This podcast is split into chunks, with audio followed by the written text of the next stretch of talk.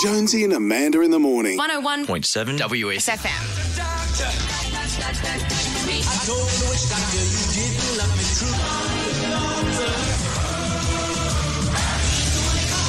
Okay.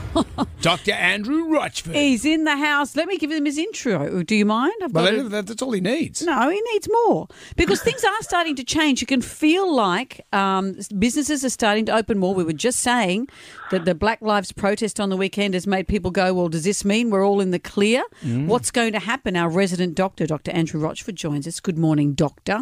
Good morning. I don't like it when mummy and daddy fight. We're not fight- Have you heard this show? Wow, that's not a fight. Have you wanna see a listened to this show? We've got better than that. Uh, people can ask Dr. Andrew Rochford questions as well.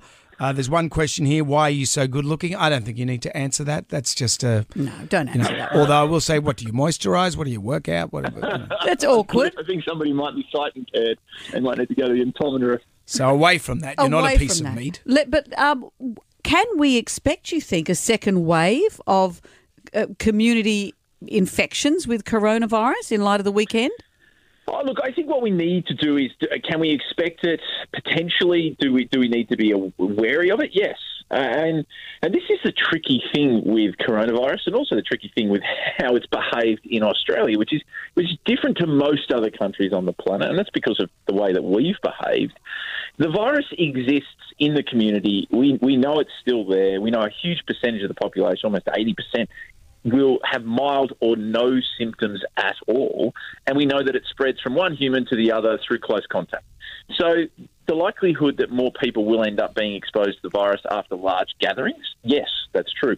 Are those people going to get sick and end up in our hospitals? I mean, that's yet to be seen. And I think that what we need to understand is, although it feels like a bad memory or a distant nightmare. It's actually not. Hmm. We, we did a great job of managing it, and we just need to continue to do the smart thing so that we don't get that second wave that a lot of countries did get. And basically, with the social distancing, i.e., not shaking hands, not hugging people, Washing your hands? uh, washing your hands, is this enough to keep it at bay? Absolutely, that's the that's the framework and the and the foundation that we need to stick with, and we'll be sticking with that for a while.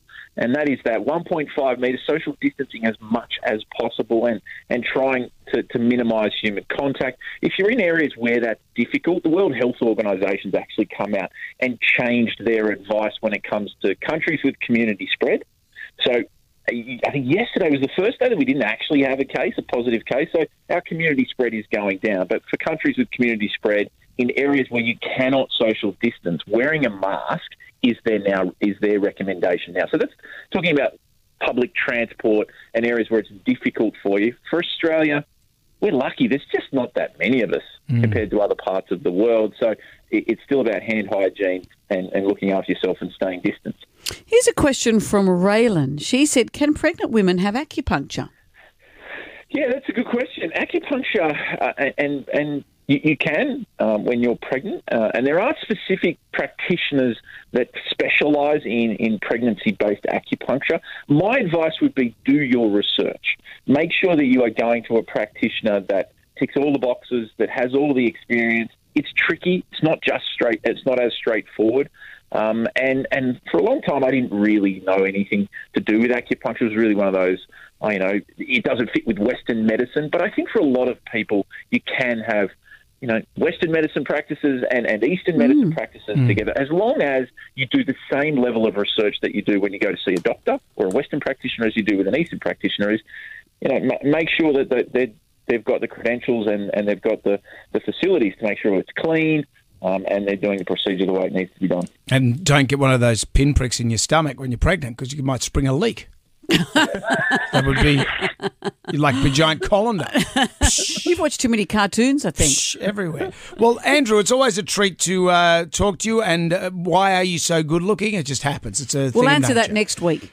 we'll get a research team onto it. We'll come back. There you go. All right. Study results. I'll sign up for that grant. We'll talk to you. We'll talk to you next week. For more information, visit digitalhealth.gov.au. Thank you, Andrew. Pleasure, guys. Thank you. Thank you. Jonesy and Amanda. In the morning. 101.7 WS. FM.